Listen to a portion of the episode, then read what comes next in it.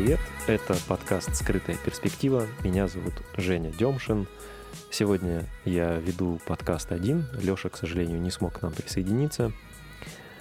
И подкаст наш будет посвящен сразу нескольким темам, и все они для меня очень важные и интересные.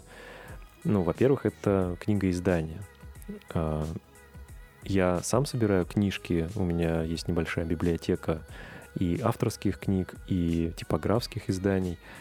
Во-вторых, это работа с архивом. И в-третьих, это история, история нашей страны, история глобально вообще всего мира, а, а, точнее его небольшого отрезка, который известен как Вторая мировая война.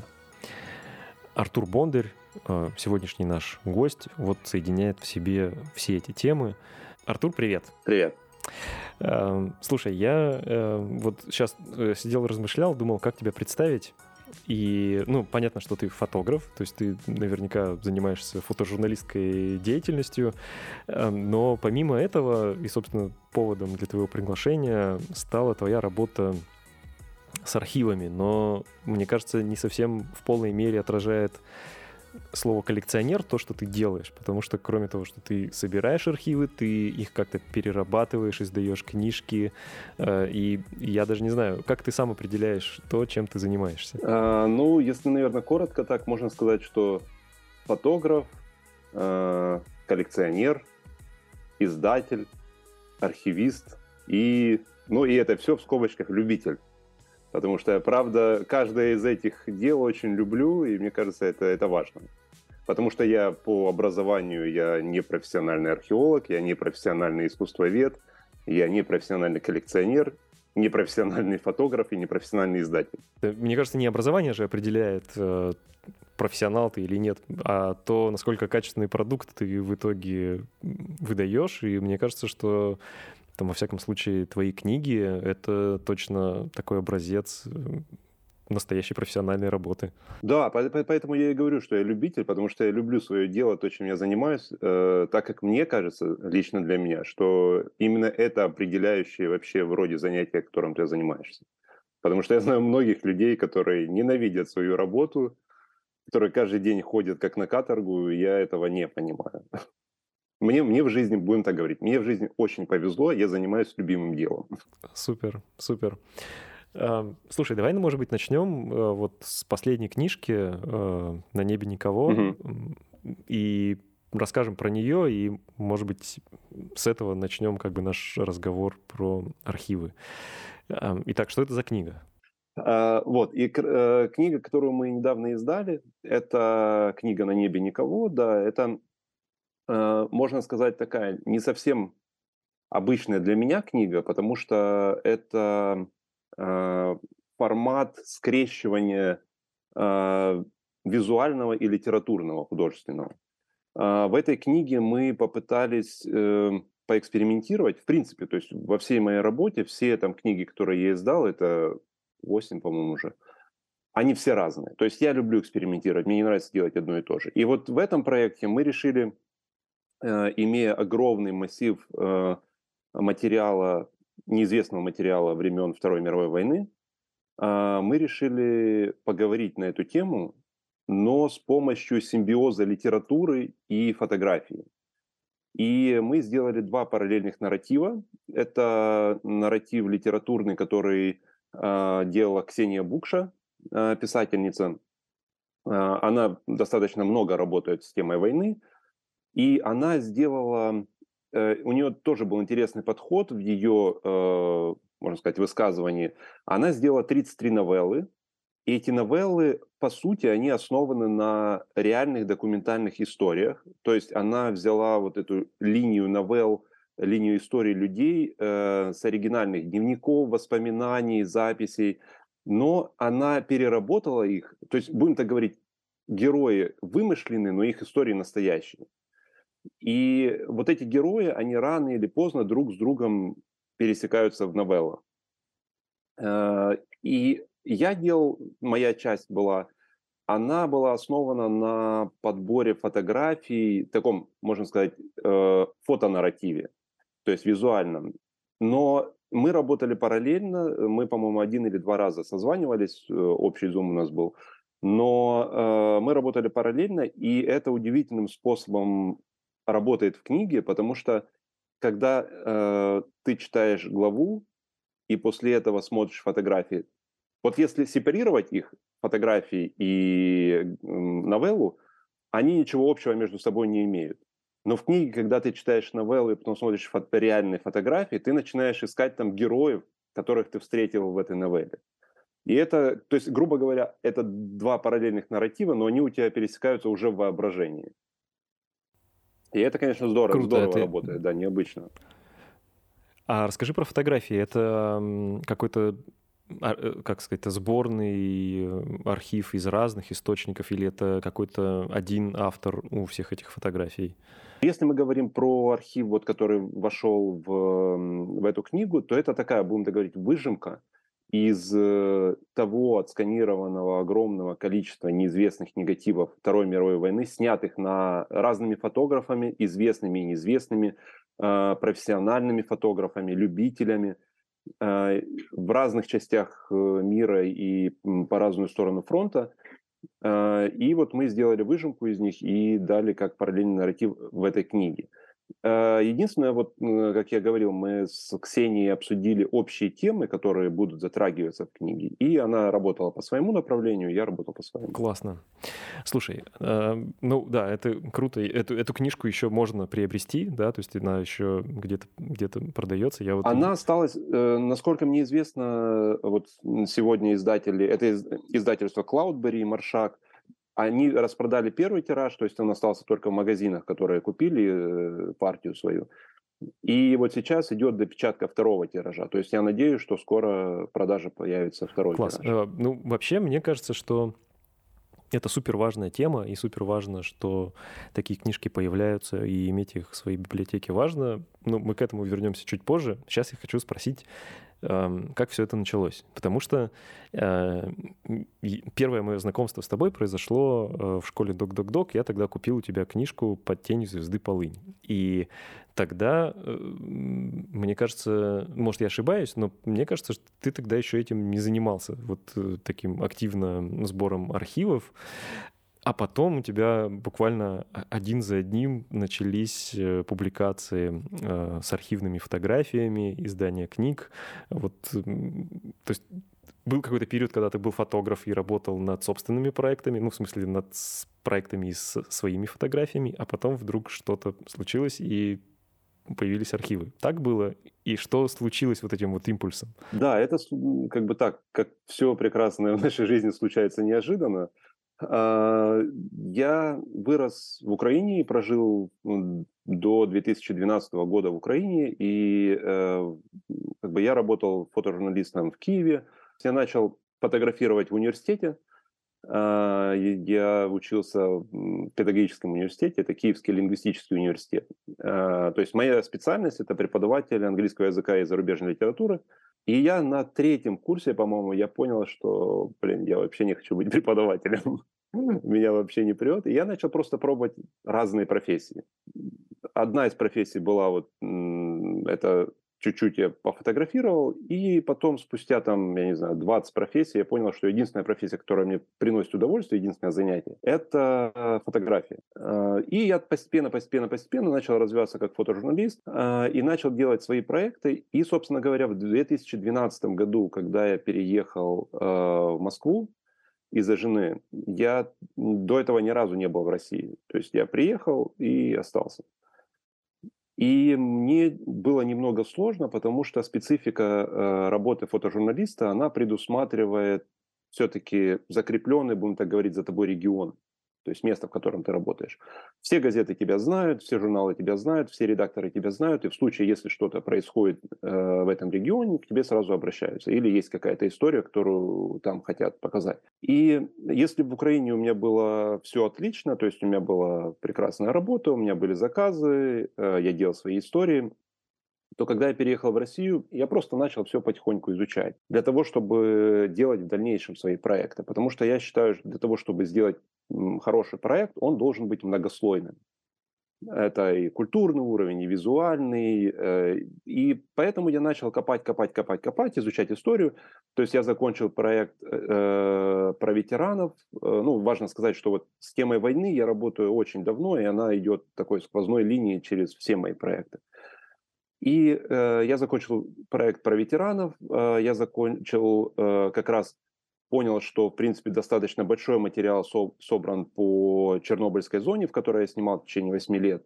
Собственно говоря, мы после издания первой книги, это была как раз книга про ветеранов э, с Антоном Липашовым, мы решили, что мы издадим книгу по Чернобылю, потому что, ну, как бы такая критическая сумма материала набралась, которая уже после которой ты понимаешь, что все, что, во-первых, все, что ты хотел сказать, ты уже сказать, сказал своими фотографиями, и ты просто начинаешь повторяться, ходить по кругу.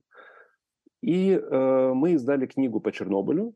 Эта книга супер успешная и супер быстро распродалась. Были деньги на следующий проект.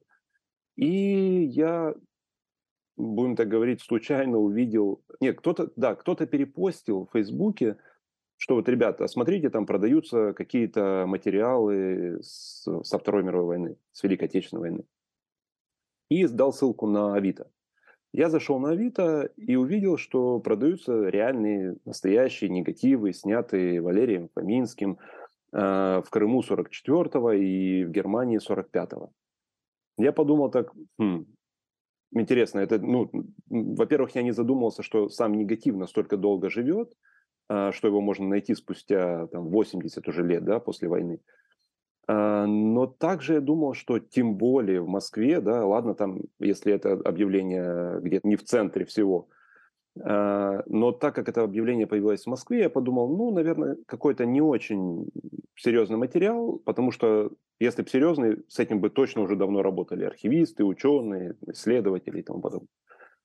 И я позвонил э, продавцам, сказал, что я вот хотел бы посмотреть этот материал, и там спросил, какой я в очереди.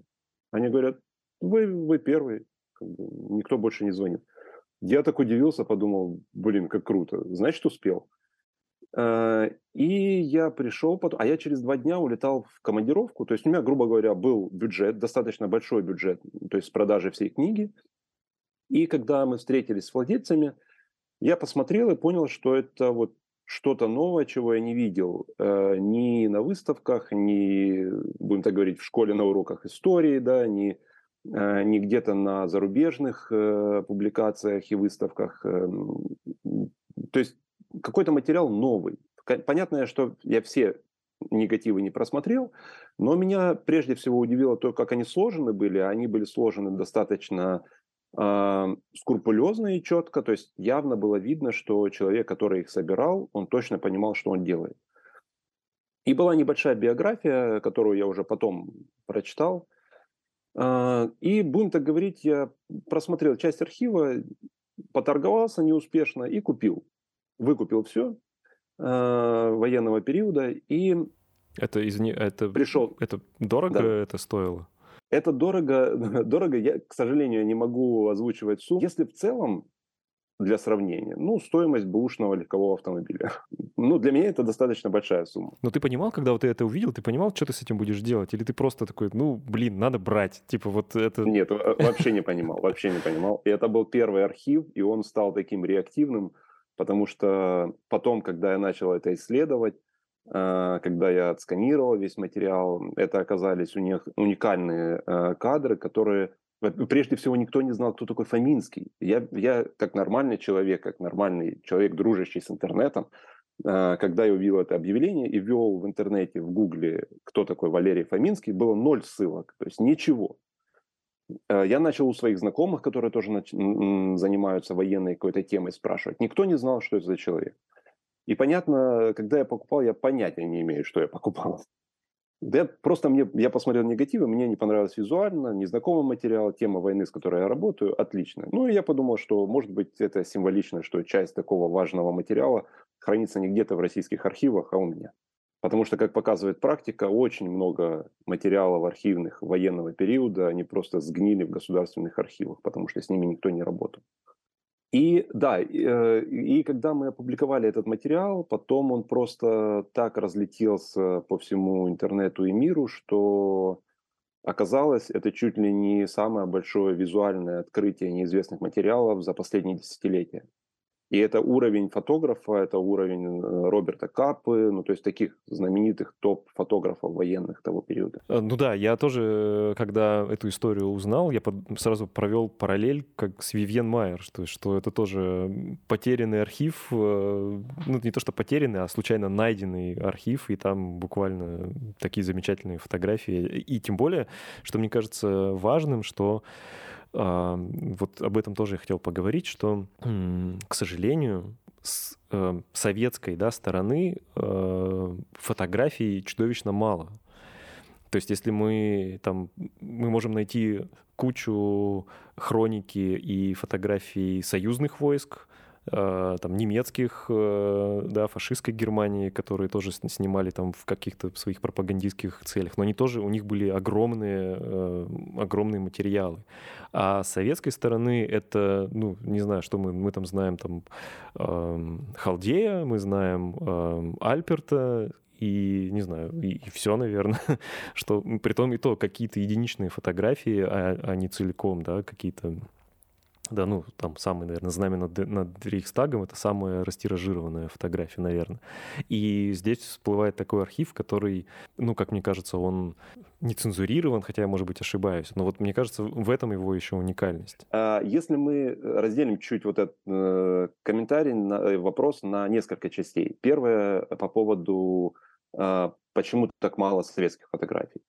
А, если мы говорим, в принципе, о культуре фотографирования в Советском Союзе, нам нужно чуть вернуться на довоенный период и сравнить с той же европейской культурой. А, потому что все-таки при всем том, что у нас были Родченко, Игнатович в 30-е годы, а, фотография была довольно профессиональным инструментом пропаганды.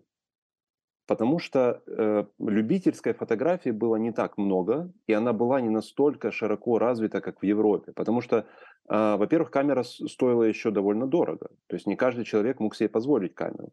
Во-вторых, э, ну, технические особенности наших советских камер, я уже про них вообще молчу. И третье, то, что как бы до войны эта цензура была, но не настолько жесткая, а во время войны была тотальная цензура. То есть это, это колоссальные массивы фотографий профессиональных фотографов, которые снимали на фронте, они не проходили цензуру и были просто уничтожены. И вот это, я считаю, самое большое вообще преступление. То есть уничтожать то, вот эти кадры, которые просто не вписались в советский нарратив. И, в принципе, вот сейчас у меня коллекции, по-моему, 10 советских фотографов, и э, видно, что это их неизвестные негативы, которые не публиковались, потому что они э, прошли цензуру. Это, внимание, это не те, которые были уничтожены. Они прошли цензуру, но их использовали просто для коллажей. То есть из них вырезали какие-то детали, там, убитого немца или подбитый танк. То есть их просто использовали как материал для создания нужной иллюстрации. Я вот даже не уверен, что слово фотография э, подходит к тому, что публиковалось там в газете «Правда». Да? Э, или «Красная звезда», на то время э, газета Министерства обороны СССР. Потому что чаще всего это коллажи, сделанные из разных фотографий, разных фотографов, снятых на разных частях фронта. Э, вот. И все-таки у нас была до войны, особенно и в принципе во время войны, у нас была больше культура писания, написания. Именно поэтому советский солдат, когда он дошел до Рейхстага, он расписался. Мы знаем снимки, там, где советские солдаты пишут на стенах свои имена, из каких городов они. А, и только потом сфотографировался.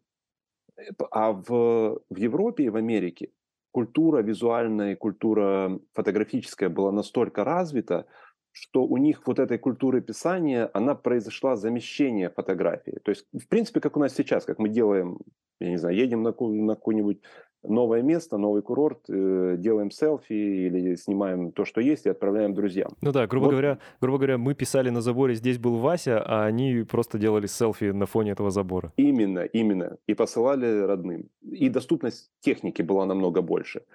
Э, к примеру, если мы сравниваем те же вот, советские войска, американские войска и немецкие войска, э, по фотоаппаратам, если у немцев это вообще было примерно, ну, каждый третий или пятый человек у него была камера. Э, и им разрешалось фотографировать. Даже не то, что разрешалось, а поощрялось, помимо того, что у них были собственные роты пропаганды, там где были профессиональные фотографы и профессиональные э, кинооператоры, которые двигались вместе с фронтом. У американцев примерно у каждого десятого было. У наших мы даже не знаем, сколько официально было аккредитованных фотографов, потому что снимать на фронте мог лишь аккредитованный фотограф. И э, всего мы не знаем, сколько этих людей было, потому что сначала вроде бы как говорили, что около 500, потом около 300, сейчас мы вроде бы сошлись на том, что там известных имен 120-130. Потому что э, при каждой роте практически была своя газета фронтовая, и при ней был фотограф. Но эти фотографы, они погибали так, точно так же, как солдаты обычные, и и поэтому много материала элементарно исчезло и, и не дошло до наших дней. А, и, в принципе, то, то есть даже те фотографы, которые вот у меня есть, эти 10 человек, видно, что они снимали все по-разному. То есть вот этот, э, будем так говорить, огромный, э, широко известный в мире как э, язык советской военной фотожурналистики Великой Отечественной войны, на самом деле он создан не фотографами, он создан цензурой потому что все фотографы, каждый снимал в своем стиле, но просто цензура все уравнивала. Вот, это первый аспект. Второе, это правда, что не было культуры хранения, потому что после войны очень много материалов, которые складировались в государственных музеях, в государственных хранилищах, они просто сгнили, с ними никто не работал, потому что Э, работа с архивами – это, конечно, огромное количество времени и усилий. А, по поводу Вивиан Майер. Это правда, да, что вот эта история, вот такая история Золушки, можно сказать, а, которую нашли. А, единственное отличие в том, что если на Западе эта история была успешно монетизирована, то у нас это такой альтруизм, будем так говорить, потому что все, все книги, которые я делаю, это в лучшем случае они окупают себя. То есть это ни про какую прибыль никто не говорит. А как ты думаешь, почему так? А, культуры нет. Культуры, э, она только начинается, начинает появляться, будем так говорить, начинала появляться до прошлого года. А сейчас в связи с обрывом и блокированием всех культурных связей она опять пошла вниз. Угу. Культуры эм, понимания смотрение и создание фотокниги. Угу. И, в принципе, фотографии. Да, слушай, я вот, э, ну, тоже тут хотел обсудить с тобой. Я в 2015 году снимал, а, ну, был частью проекта «Молотов 41-45», э, так называлась Пермь до э, ну, раньше называлась Пермь Молотов, вот, и мы снимали э, людей, которые ушли на фронт из Перми или пережили здесь, в тылу, э, эти годы, и записывали у них интервью. И э, я, конечно, для меня это очень важный проект в моей жизни, потому что это, как, знаешь, как прививка Эм, от пропаганды, потому что э, я как будто бы э, слышу их голоса, их истории, и мне как бы сложно продать какую-то другую идею, да, то есть даже если там с опорой на какие-то документы, я понимаю, что вот э, тут что-то не стыкуется, потому что настроение или отношение вот этих людей, которые были свидетелями этих событий, оно как-то не совпадает с тем, что я слышу, да, сейчас. А, и мне кажется, что вот, эм, вот это вот... Ты, ты, по крайней мере, осознаешь, что вот эта вот попытка сохранить эти архивы, это тоже, ну, как бы продлить, что ли, голос этих людей, этих, эти свидетельства чуть-чуть дольше. Потому что сейчас, когда они ушли, у меня есть такое ощущение, что становится возможным расшатывать вот эти границы в разные стороны и трактовать события очень широко, потому что, ну, никто не скажет, да не так это было нет свидетелей. Абсолютно верно. Э, то есть, во-первых, мы, будем так говорить, мы не собираемся что-то опровергать, да, то, что говорится в таком большом государственном нарративе, широком. А, мы просто хотим я почему говорю мы? Потому что вот эти книги, это не я лично делаю, это огромная команда людей, то есть без них вообще ничего бы не было. И огромное людей не, без, не безразличных, которые помогают этим проектам. И э, то есть мы это делаем для того, чтобы э, дать просто альтернативу человеку. То есть те, кто захочет, он может посмотреть, благодаря этим изображениям, благодаря свидетельствам первоисточников, они могут посмотреть просто на эти события под, чуть-чуть под другим углом.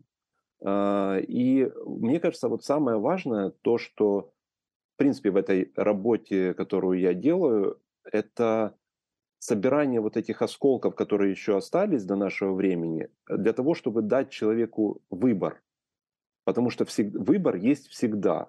То есть, э, если вы хотите посмотреть или узнать что-то больше о каком-то событии, вы всегда можете это сделать. Зайти в интернет, взять книгу, э, купить книгу, заказать где-то дополнительные материалы по этой теме. Но вопрос, что это для, для этого нужно приложить усилия. И мы прилагаем для этого усилия, для того, чтобы дать возможность другим людям посмотреть на эту, тему, на эту тему с разных сторон. Хотел проговорить, вот ты сказал про команду. А, вот расскажи, как рождается книга? То есть э, ты задумываешь дизайн или ты предла- приглашаешь кого-то, показываешь фотографии, и дизайнер предлагает, как это можно обыграть. Ну, вот, мне кажется, даже больше шире я хочу задать вопрос. Эм, вообще, как строится работа над книгой? У меня есть еще личный интерес, потому что я вот в этом году хочу закончить свой личный проект и тоже превратить его в итоге в книжку. Э, и вот, ну, расскажи вот этот процесс, как это происходит. А, спасибо за вопрос. Непростой, опять же, так, чтобы а, сразу ответить. Книга рождается, наверное, как и ребенок, в муках, с болями и с криками. А, прежде всего, мне кажется, что нужно развеять стереотип о том, что невозможно издать хорошую книгу в России. Я, мы, мы сейчас говорим про фотокниги потому что это возможно сделать, и возможно сделать очень качественно, но для этого нужно приложить намного больше усилий. Э, но опять же, потому что есть такой стереотип, что вот, вот на Западе, да, или в Европе, в Америке вот издают такие хорошие книги, а у нас издают такие себе. Я с этим категорически не согласен. Э, вот как раз для того, чтобы издать качественный продукт, мне кажется, что нужна команда. Э, опять мое личное мнение, то, что фотограф не должен делать свою книгу сам. Почему? Потому что фотограф не мыслит очень многими категориями, которые мыслит дизайнер. Вообще, в принципе, каждый должен заниматься своим делом. Э, фотограф не мыслит э, толщиной бумаги, не мыслит перелистыванием, не мыслит просвечиванием, не мыслит э, рас, раскладкой текста, э, изображений, как они будут взаимо, э, взаимодействовать между друг другом через 5-10 страниц. Э, мне кажется, что любая книга, любая хорошая книга, это вот такой вот симбиоз и командная работа. Конечно, создавать книгу – это большой труд. Прежде всего, это тяжело, а во-вторых, это очень дорого, особенно сейчас. Мы сейчас как раз делаем э, книгу по второй части э, архива Валерия Фоминского «Крым 44-го». Э, и это очень дорого сейчас. То есть сейчас примерно а, бюджет книги, хорошей фотокниги для того, чтобы издать в России, это в районе миллиона. Это а какой тираж? Это в каком тираже мы говорим? Тираж 500 штук. Угу, угу. 500 штук. Я обычно издаю тираж, вот так как я, будем так говорить, сам себе издатель, сам себе коллекционер, сам себе продавец и все остальное, то есть я издаю тот тираж, который я сам могу распространить. Я не надеюсь ни на какие магазины, а, будем так говорить, у меня есть моя аудитория, которая заинтересована в книгах, и это примерно аудитория, вот, которая покупает эти книги. И сейчас мало того, что большой недостаток, э, катастрофический недостаток бумаги, качественной бумаги, на которой э, все печатали раньше и покупали в Европе, э, сейчас вместо нее пришла китайская бумага, но на ней никто не рискует печатать очень ответственные проекты, потому что никто на ней раньше ничего не делал, и никто не знает, как она себя поведет.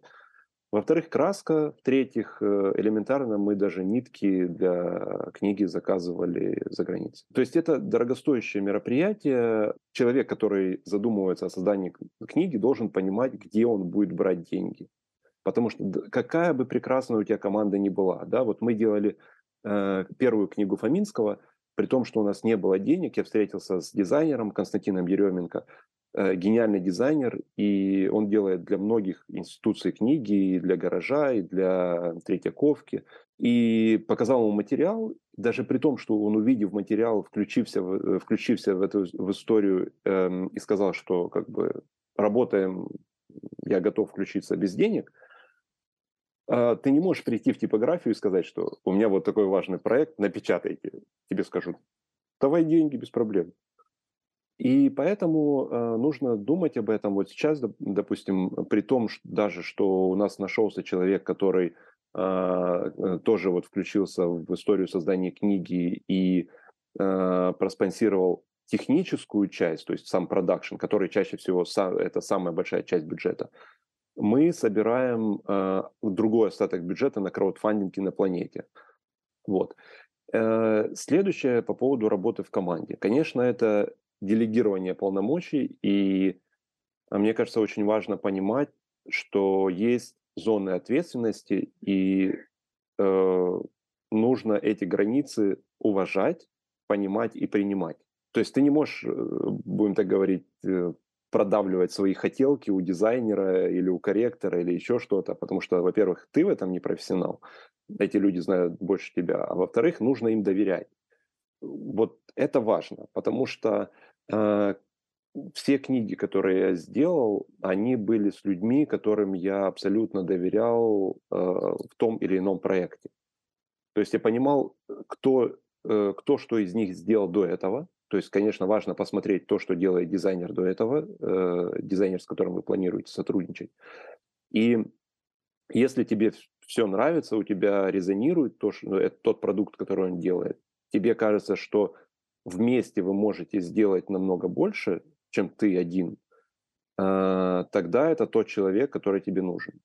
А, я на своей практике работал с тремя, с четырьмя дизайнерами, и они все были выбраны и работали под разные проекты, потому что я понимал, что один проект, допустим, работает с одним человеком, который любит интерпретировать, а второй проект, допустим, Фоминский, работает там с Костей, потому что Костя максимально сохраняет документальность фотографий и вообще материала.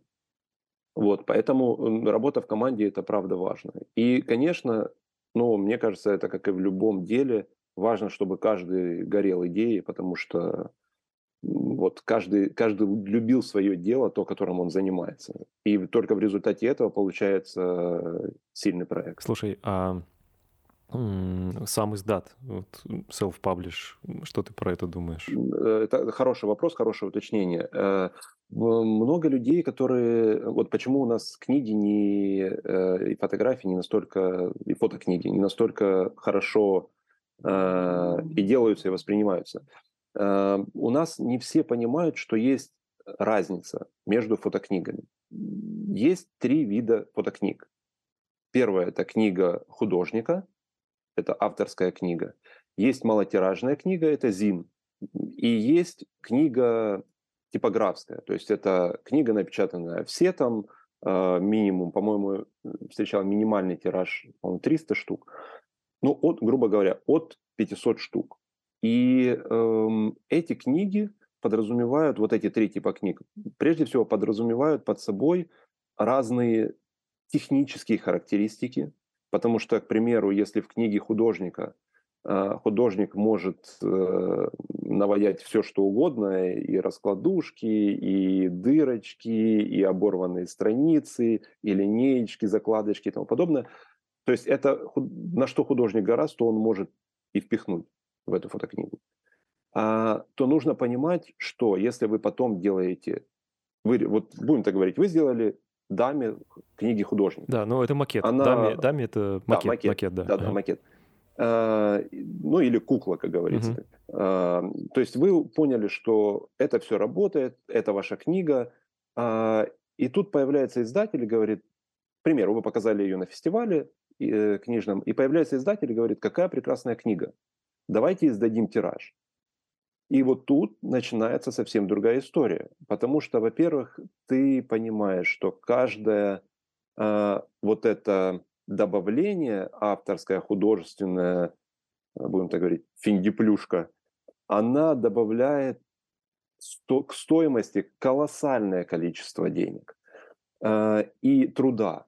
Потому что, к примеру, элементарно, если ты хочешь, ну вот, будем так говорить, у тебя задумка, что при открытии книги у тебя там одна страница надорвана. Ты можешь это сделать в одной книге, хорошо, в двух книгах, в десяти книгах. Но когда у тебя тираж там 500 или 1000, я знаю людей, которые вот из-за таких маленьких э, каких-то э, особенностей их авторской книги, художе, художественной книги, они просто себе руки в кровь разбивали. Просто для того, чтобы оторвать кусочек страницы. И, к примеру, да, э, если в книге художника может быть нечетное количество страниц, то в типографской книге такого не может быть, потому что все, все книги состоят из тетрадок. Если ты э, в, в, в книге художника ты сделал какие-то необычные загибы, да, или э, вкладки, или складки бумаги, то не факт, что это возможно технологически сделать на тираже. То есть это довольно много ограничений и довольно много ответственности. И если книгу художника художник может делать не спеша в течение года, то в типографии у тебя весь бюджет вылетает за полчаса. То есть у тебя один миллион рублей, машина просто и все. И ты, если ты неправильно подготовил файл, не, не, э, цветокорректор э, что-то неправильно сделал при цветокоррекции, корректор допустил ошибку. То есть у тебя есть момент, когда ты ничего не контролируешь. И, конечно, для меня лично это огромная паника. Понятно, да, гигантская работа, конечно. Да, это колоссально. То есть, э, когда э, ну, фотограф или просто человек, который хочет сделать фотокнигу, э, ко мне приходит и спрашивает, слушай, а вот ну, ты делал много книг, э, вот скажи, вот я хочу сделать книгу. У меня первый вопрос, зачем? Ну, то есть для чего? Потому что чаще всего люди не понимают, а, во-первых, какой-то огромный объем работы, и Б, э, у меня это не то, что там люди даже просчитываются. У меня были такие недочеты, когда ты делаешь э, прототип, да, даме вот этот, делаешь 10 копий, и все. И нет денег для тиражной книги. Ну и все. И этого не происходит. У тебя остается прекрасный, гениальный, шедевральный даме, но а что дальше? То есть для меня еще важно, почему вот эти важные типографские книги, потому что после этого, как ребенок, то есть он взрослеет во время печати, и после печати уходит в свет жить своей жизнью. Ты потом ничего не можешь контролировать, где и как она появится. И это прекрасно, потому что после того, как выходят книги, особенно вот книги по архивным материалам, часто бывают, что люди в них находят своих родственников. И это то, то вот еще один такой эмоциональный бонус, который меня вдохновляет заниматься архивами. В части Фоминского, мне кажется, это очень круто, что архивы попали тебе в руки, это же и для потомков тоже, ну, то есть вряд ли бы они собрались сделать книжку и как-то этот материал переработать, а так э, имя их предка и вообще его труд, он увековечен. Нужно отметить э, вот ради справедливости э, то, что, как оказалось впоследствии, опять же, ты вот не знаешь, как архив себя поведет, как история куда заведет с этим архивом. Когда мы начали публиковать этот архив э, в интернете и в изданиях разных, нашлась родная внучка фотографа. Ух ты, круто. Э, то есть она увидела этот архив в интернете. Она даже не знала, что этот архив сохранился.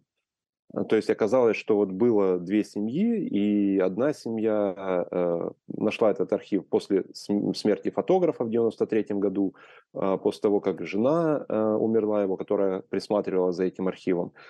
Пришли дети, ну, вот от второй семьи, которые, возможно, не были так привязаны к дедушке и к, к этому наследию.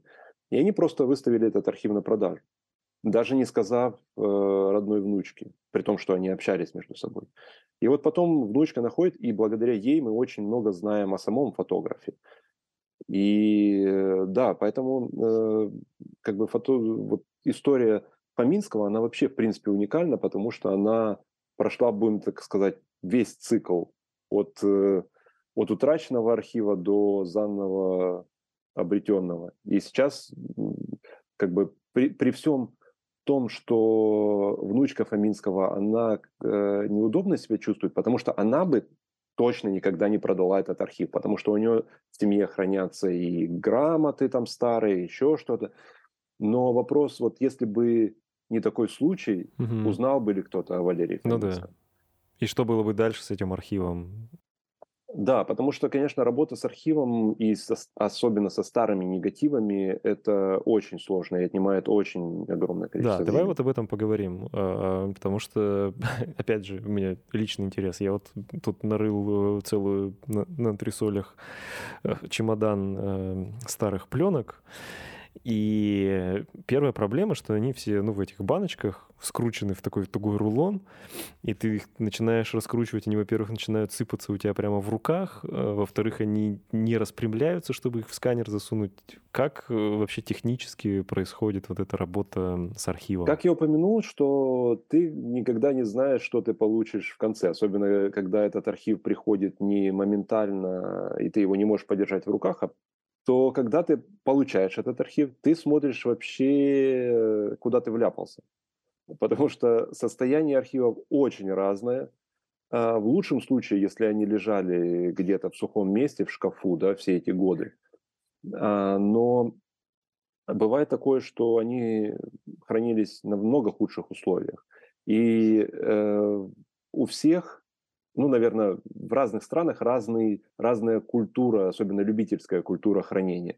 А, конечно, когда это вариант с Фоминским, да, который э, резал свои кадры по одному кадру, делал контрольные отпечатки, заворачивал их в бумажечки, подписывал, это прям джекпот, это идеальный вариант. То есть ты знаешь, что снято, кем снято, где снято и когда снято. А, но чаще всего к тебе попадают архивы, которые без ничего, скрученные вот такие рулончики, иногда эта пленка просто помята.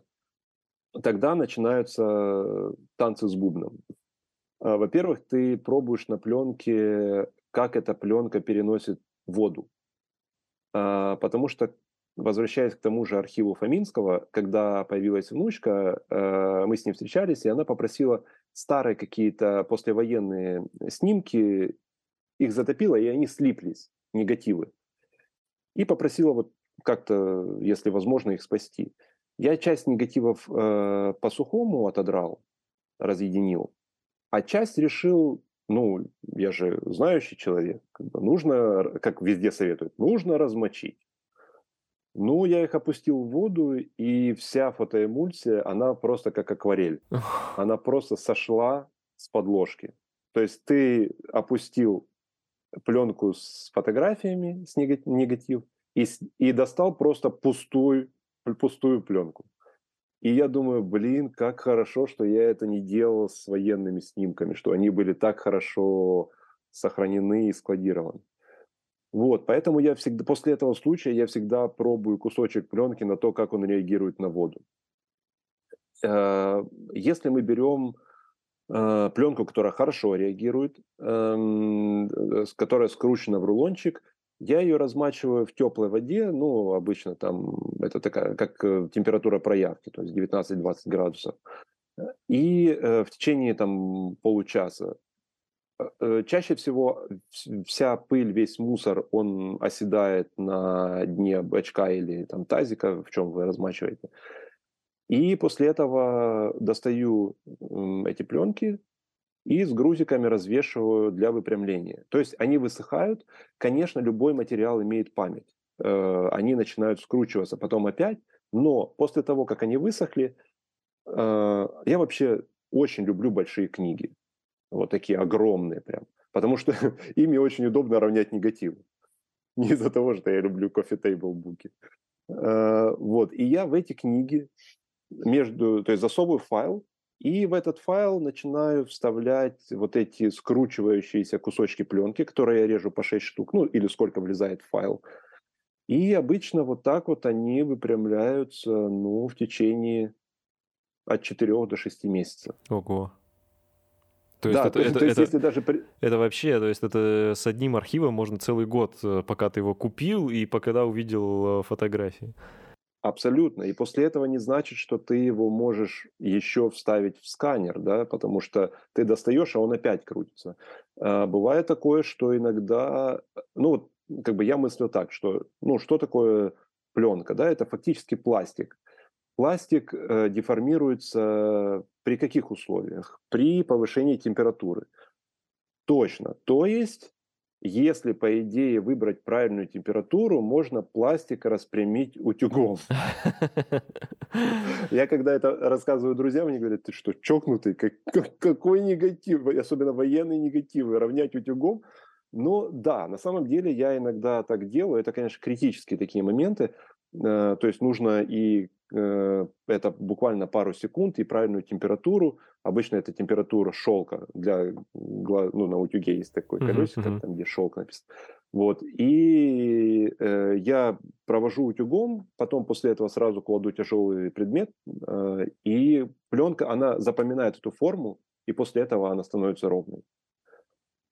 То есть вот такие вот хитрости. Опять же, из-за того, что этим никто не занимается, не у кого спросить. Я бы с удовольствием нашел бы человека, который занимается вот таким делом, и узнал бы у него, чтобы не наделать своих ошибок. Потому что бывало такое у меня лично, когда ну, пленки, там температура была слишком теплая воды, и просто эмульсия слезала с пленки или пузырилась. Или когда под этим же утюгом бывало бывало, плавились фотографии. Ну, ну, что делать? Это метод пробы и ошибок. Тут, тут такой вариант, что или ты попробуешь и отсканируешь, и у тебя получится, или не попробуешь, и это останется лежать у тебя в архиве, и никто это никогда не увидит. И э, сканирование тоже еще это то, важный момент, э, потому что я сканирую на... Когда я понял, что у меня объем уже очень большой, то есть в данный момент это уже более 15 тысяч неизвестных негативов, я понял, что мне нужно просто инвестировать. Да, это дорого в, в сканер. И я купил Nikon 9000, мне кажется, это ну, наилучший сканер, который можно, с которым можно работать в домашних условиях. И специальную рамку, которая прижимает негативы между стеклами ньютоновскими. Да, чтобы не было э, муара, да. Чтобы не было колец. Да, да, да. И при этом она этими же рамками, этими стеклами, она распрямляет негатив, то есть она держит эту форму.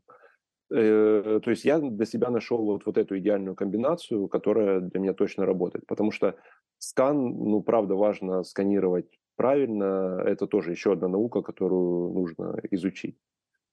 Вот. И э, если возвращаясь к архивам, то, как они попадают, э, часто еще с архивами, то есть помимо того, что ты отсканировал все, у тебя есть прекрасные сканы, но ты не понимаешь, что, где, когда, кто это снял. То есть у меня еще вот эта э, детективная история распутывания вот этого клубка, она меня, ну, прет, вот так можно сказать. То есть мне нравится э, распутывать всю историю человека, где он был, когда он был. Именно поэтому я покупаю архивы, которые, ну, в которых как минимум там 30 негативов, чтобы понять и, во-первых, понять визуальный стиль, в котором снимал фотограф, любитель он или нет, а потом, где он был, какая-то армия, что происходило в это время.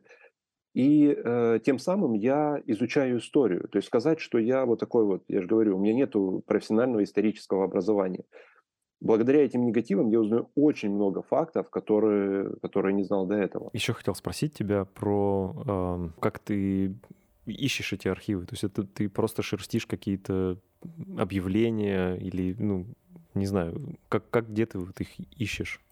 А, отвечая на этот вопрос, важно а, сказать вообще, почему так получилось, что эти архивы оказываются на барахолках. А, конечно, ты правильно сказал, что уходят вот эти люди, которые прошли сквозь войну. Я уже даже говорю про детей войны, уже даже не про самих да. ветеранов, а которые были в то время детьми, и которые могут донести до нас реальную ценность и реальную историю. И их родственники, там, третье, четвертое поколение, которое не имеет вот этой персональной связи с прошлым, они очень легко расстаются с этими по моему личному мнению, уникальными материалами, выбрасывают при переезде, отдают просто на барахолку, выставляют на э, ну, эм, онлайн-аукционы. И если говорить о том, как я... Вот если первый архив, он попался случайно, а, то после этого, я даже не знаю, как правильно сказать, то ли я начал находить больше эти архивы, то ли архивы начали находить меня. А, я находил их и непосредственно физически, когда сам приходил э, в поездках на барахолки, например, там в том же Берлине я пришел на барахолку, там нашел архив. А, или э, это интернет-аукционы, это особенно стало популярно, когда Э, начался ковид, и когда большинство стран э, были закрыты для путешественников. И тогда я просто покупал на аукционах и доставлял их э, в Россию, когда была возможность. А если эта возможность отсутствует, я доставлял просто друзьям, спасибо им огромное, что принимают вот эти посылки, доставлял им на адреса и потом сам забирал, физически прилетал. Поэтому у меня там долгое время хранился огромный уже склад этих архивов в Нью-Йорке, э, ну, в, наверное, в Германии чаще всего, опять же, потому что э, очень много архивов, э, которых осталось, они немецкие. Потому что часто возникает вопрос, а вот почему вы показываете вот немецкие архивы, а не показываете наши? Элементарно, просто по процентному соотношению их больше из-за того, что, ну, как мы упоминали, доступность камер и культура, и возможность съемки была намного больше, чем у нас. Э, эти архивы еще, если у нас они э, вот появляются на вот таких вот интернет-барахолках, то, э, к примеру, в Германии люди покупают дом, оказывается, что в подвале вот или на чердаке. Вот оказались эти негативы эти люди, это не их родственники, и чаще всего они, в принципе, не хотят иметь ничего общего со своим прошлым нацистским таким. И они стараются избавиться как можно скорее от этого материала. А, были случаи, когда там парень из Германии отдал своей девушке эти негативы в Польше, и она продавала в Польше их на, на аукционе. Вот. То есть ты никогда не знаешь, где этот архив появится, и поэтому я, да, периодически просто вот э, проглядываю аукционы там в течение недели, раз в течение недели. Но ты работаешь исключительно с негативами. То есть тебя э, сами отпечатки уже, ну, как бы вторичные, они не интересуют. Тебе интересен именно негатив как э, первоисточник, как первоисточник документа.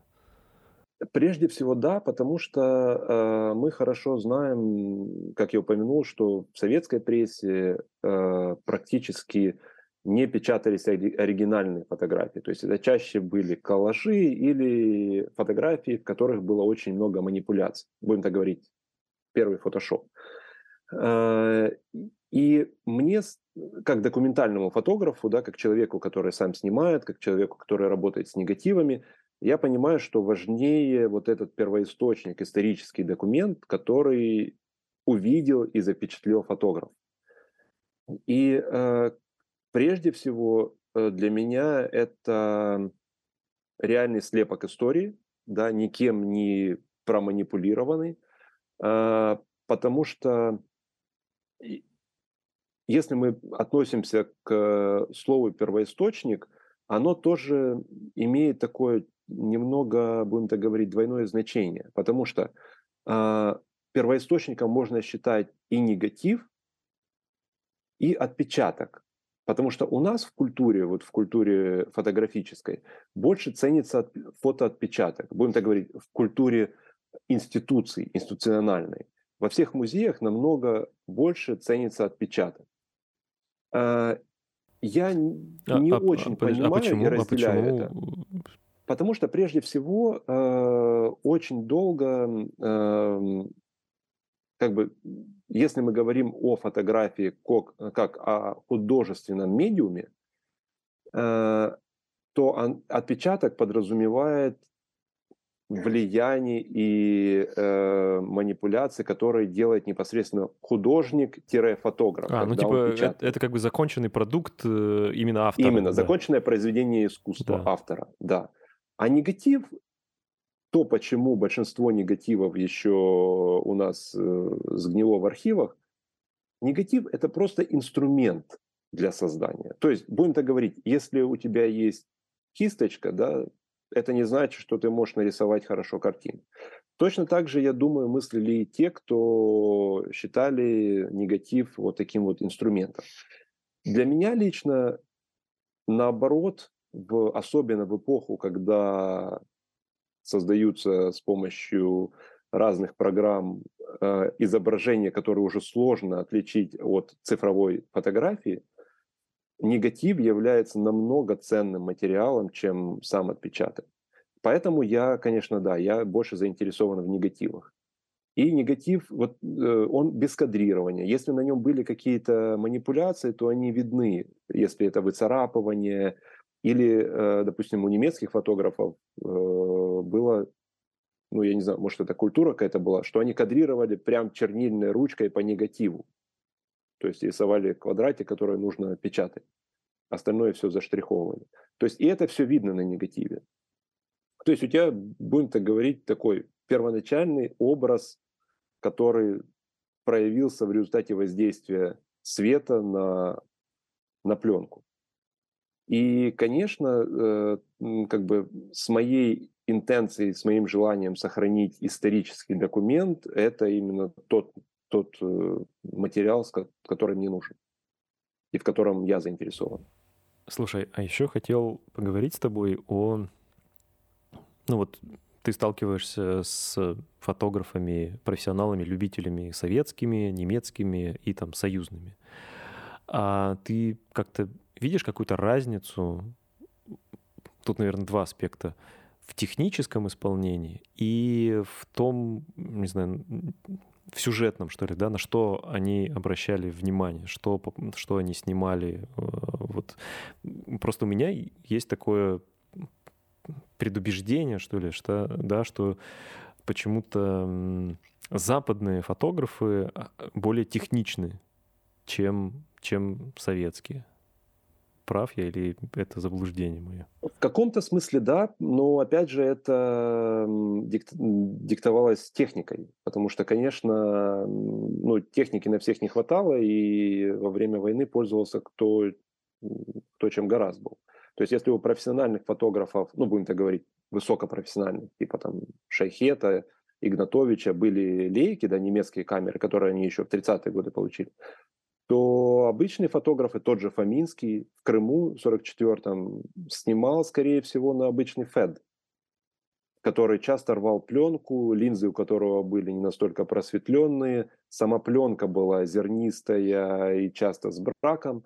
Поэтому, если мы говорим про техническую деталь, то, конечно, ну, наверное, если не соврать, то немцы были самые высокотехнологические в этом плане потому что, конечно, камеры Leica, да, которые были популярны на то время у, профессиональных, у профессионалов и Zeiss Icon и Voigtlander, они давали картинку намного круче. И сама пленка, вот даже по прошествию 80 лет, когда попадается немецкая пленка, там та же Акфа, это, это чудо, потому что рисунок, он практически не изменяется. Потому что если советская, она часто бывает, ну опять же, это зависит, в каких условиях она хранилась. Э, часто бывает э, выцвевшая или с грибком, или еще, то есть какие-то проблемы с ней. Немецкая чаще всего просто в идеале. Если мы говорим о сюжетах, то, опять же, вернемся к той же немецкой съемке за счет того, что у них были специальные журналы. Да? Вот был журнал, посвященный военной фотографии. Э, он был издан, понятно, Министерством пропаганды. Э, это был журнал «Сигнал». Это практически аналог журнала Life американского. То есть они, можно сказать, на одном уровне. И э, так как люди были включены в фотографии намного больше, то фотографы, любители фотографы старались подражать тому высокому классу, который был в этих журналах. Именно поэтому даже когда мы берем обычную любительскую фотопленку, снятую немецким солдатом, она, ну, можно сказать, на уровень или на голову выше, чем та же пленка, снятая британским или американским солдатом. А, конечно, любители снимали чаще всего себя прекрасного, на фоне чего-то. Но это вот часто э, это в американских пленках, потому что чаще всего, если это любительская пленка, то там портреты себя на разных местах, эм, ну, где проходила там дивизия или армия.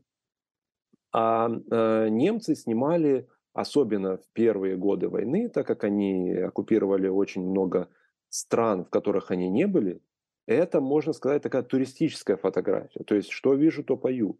И поэтому э, очень много кадров, которые представляют большой интерес с точки зрения культуры. То есть, потому что э, ты видишь на этих кадрах, к примеру, та же Западная Украина, да, которая э, была там в 1939 году разделена между между Германией и Советским Союзом. На 1939 год это была территория Польши, но потом она в 1939 году стала Западной Украиной э, в составе СССР.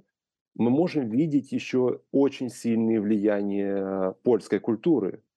Э, то, как люди одеты, э, строение. Или, к примеру, э, в той же Беларуси да, можно увидеть вот старую культуру в деревнях, которая и э, потому что немцы, вот как я упомянул, снимали, так как возможность и техническая, и возможность съемки была довольно широкая, они снимали все подряд, в том числе и свои преступления. Э, и, конечно, то есть немецкий материал представляет собой очень интересный материал для исследований прежде всего. Слушай, а у тебя сейчас большой-большой э, архив, и как ты это хранишь? Вот это хороший вопрос. Архив очень большой, как я упомянул, что э, я вот только отсканированных 15 тысяч негативов. Э, элементарно просто, чтобы найти какой-то тебе нужный, потом тебе нужно их как-то систематизировать и каталогизировать. Э, и еще у меня не отсканированных, ну, как минимум столько же, наверное. Э, знаешь, мне кажется, вот этот период, когда начали появляться архивы, то есть я уже замечаю, я начал этим заниматься с 2016 и я уже замечаю, что этот период подходит к концу, а, когда вот появилось вот это третье, четвертое поколение и начали выбрасывать эти архивы в сеть и на аукционы, и на мусорки, и на барахолки. Этот период достаточно короткий. И я вот как только вижу что-то стоящее, я стараюсь покупать, и я даже если я не успеваю с этим работать, а чаще всего я не успеваю с этим работать, так как я упомянул, что для того, чтобы просто прийти к сырому скану, тебе нужно как минимум потратить полгода. Вот я их э, покупаю и просто храню до того момента, когда рано или поздно я надеюсь к ним вернуться. Э, и опять же, материалы хранения, они, их у нас очень сложно купить. Тот же бескислотный картон, э, та же калька, те же бескислотные короба. То есть я чаще всего их раньше покупал за границей, но сейчас с этим сложнее. Но это все не дешевые такие штуки. Не дешевые вообще. Э, вопрос такой, его задать в начале, но ты, ты сказал, что тема войны как-то всегда у тебя присутствовала в жизни. Почему? Почему для тебя это важная тема?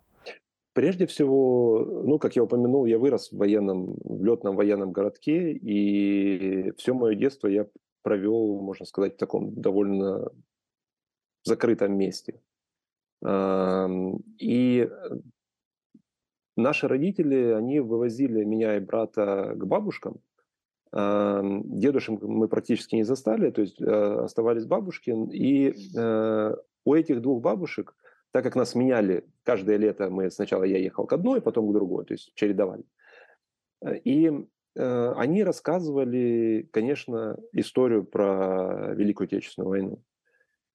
У них сложилась судьба по-разному абсолютно, и это то, что мне помогло начать анализировать и смотреть на одно событие с двух разных точек зрения, как минимум с двух. И если у одной бабушки судьба сложилась так, что э, их обе во время войны принудительно эвакуировали э, в Третий рейх на работы, ну, как их многих, то есть они были астарбайтерами. И если одна бабушка, э, она попала в австрийскую семью, и она была гувернанткой, э, и она всегда говорила, что ей очень повезло, потому что к ней относились как к человеку. А отношение к человеку в то время было довольно много, много значило.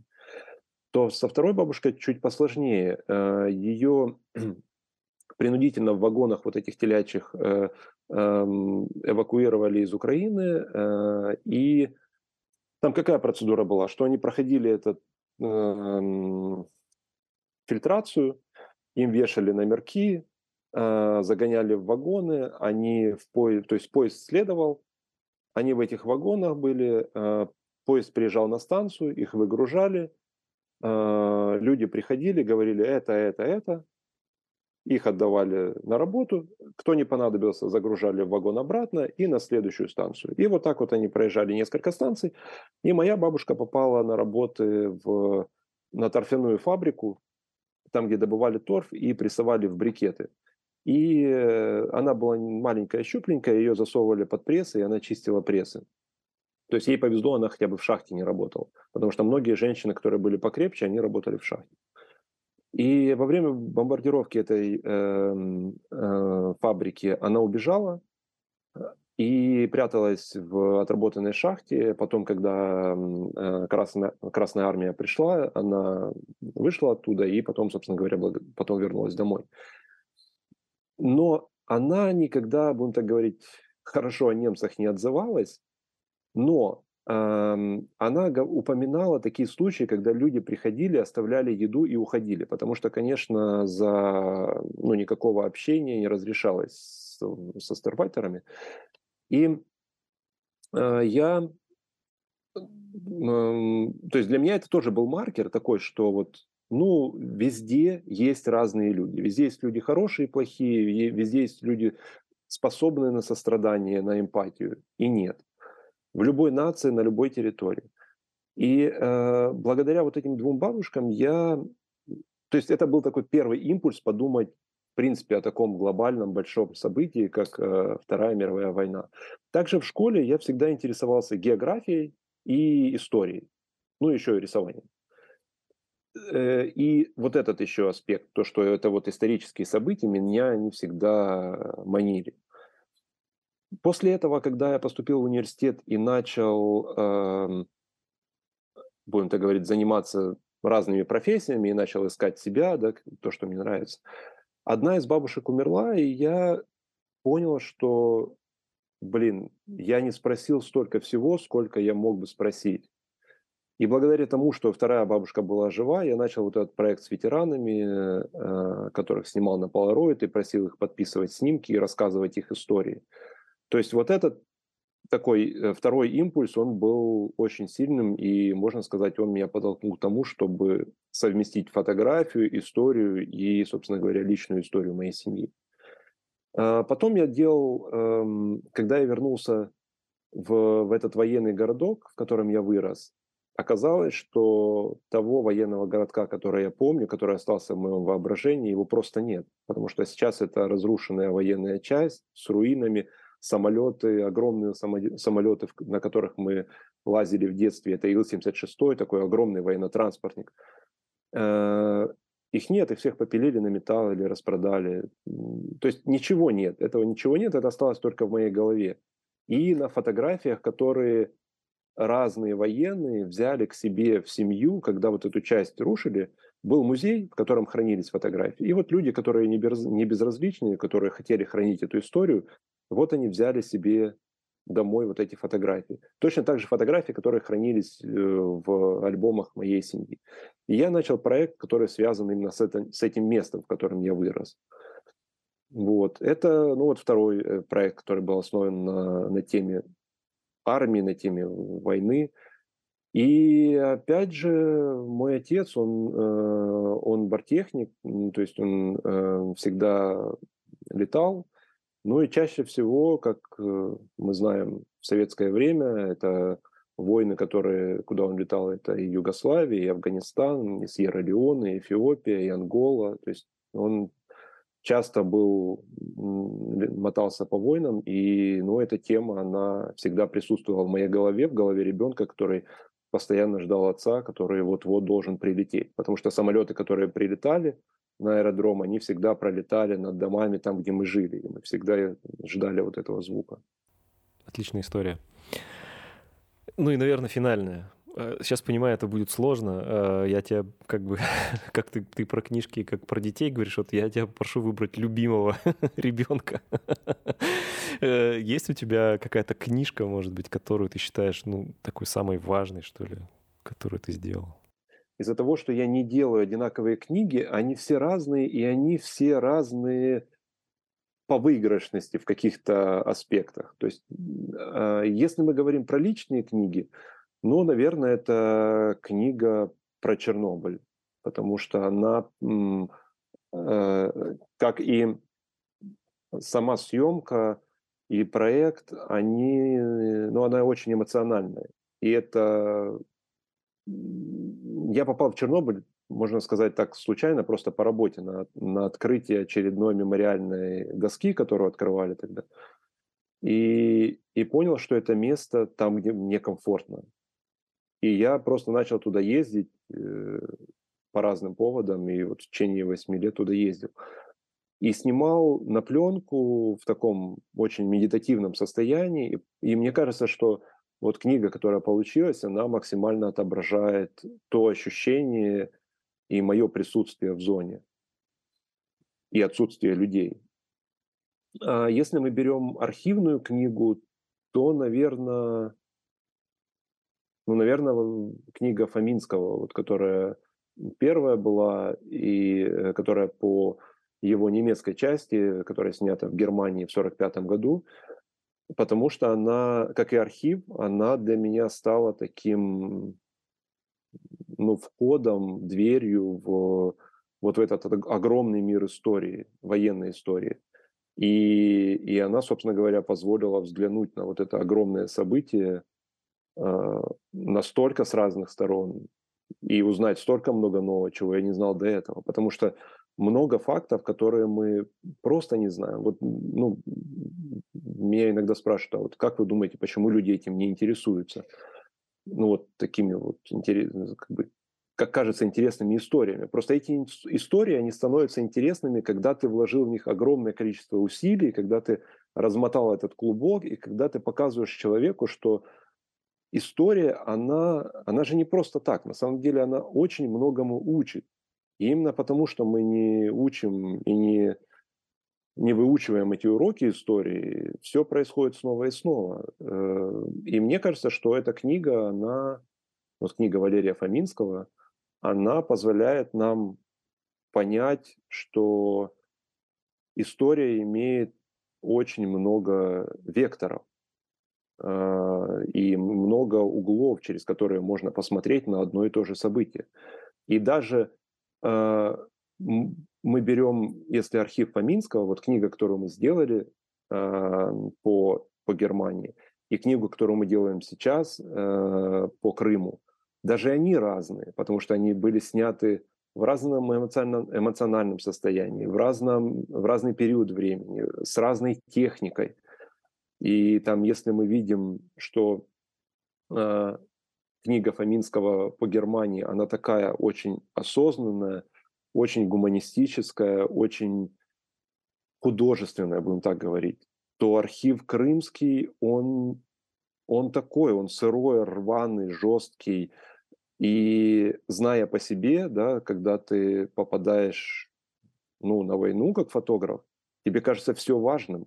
То есть тебе нужно, у тебя есть очень короткий промежуток времени, когда вот эта кульминация, она достигает максимальных своих э, размеров и интенсивности, и ты снимаешь все подряд. Вот видно, что он в Крыму просто снимал очень много, и вот это его первое соприкосновение с войной, очень эмоциональное, очень жесткое, очень жестокое, как и сама война.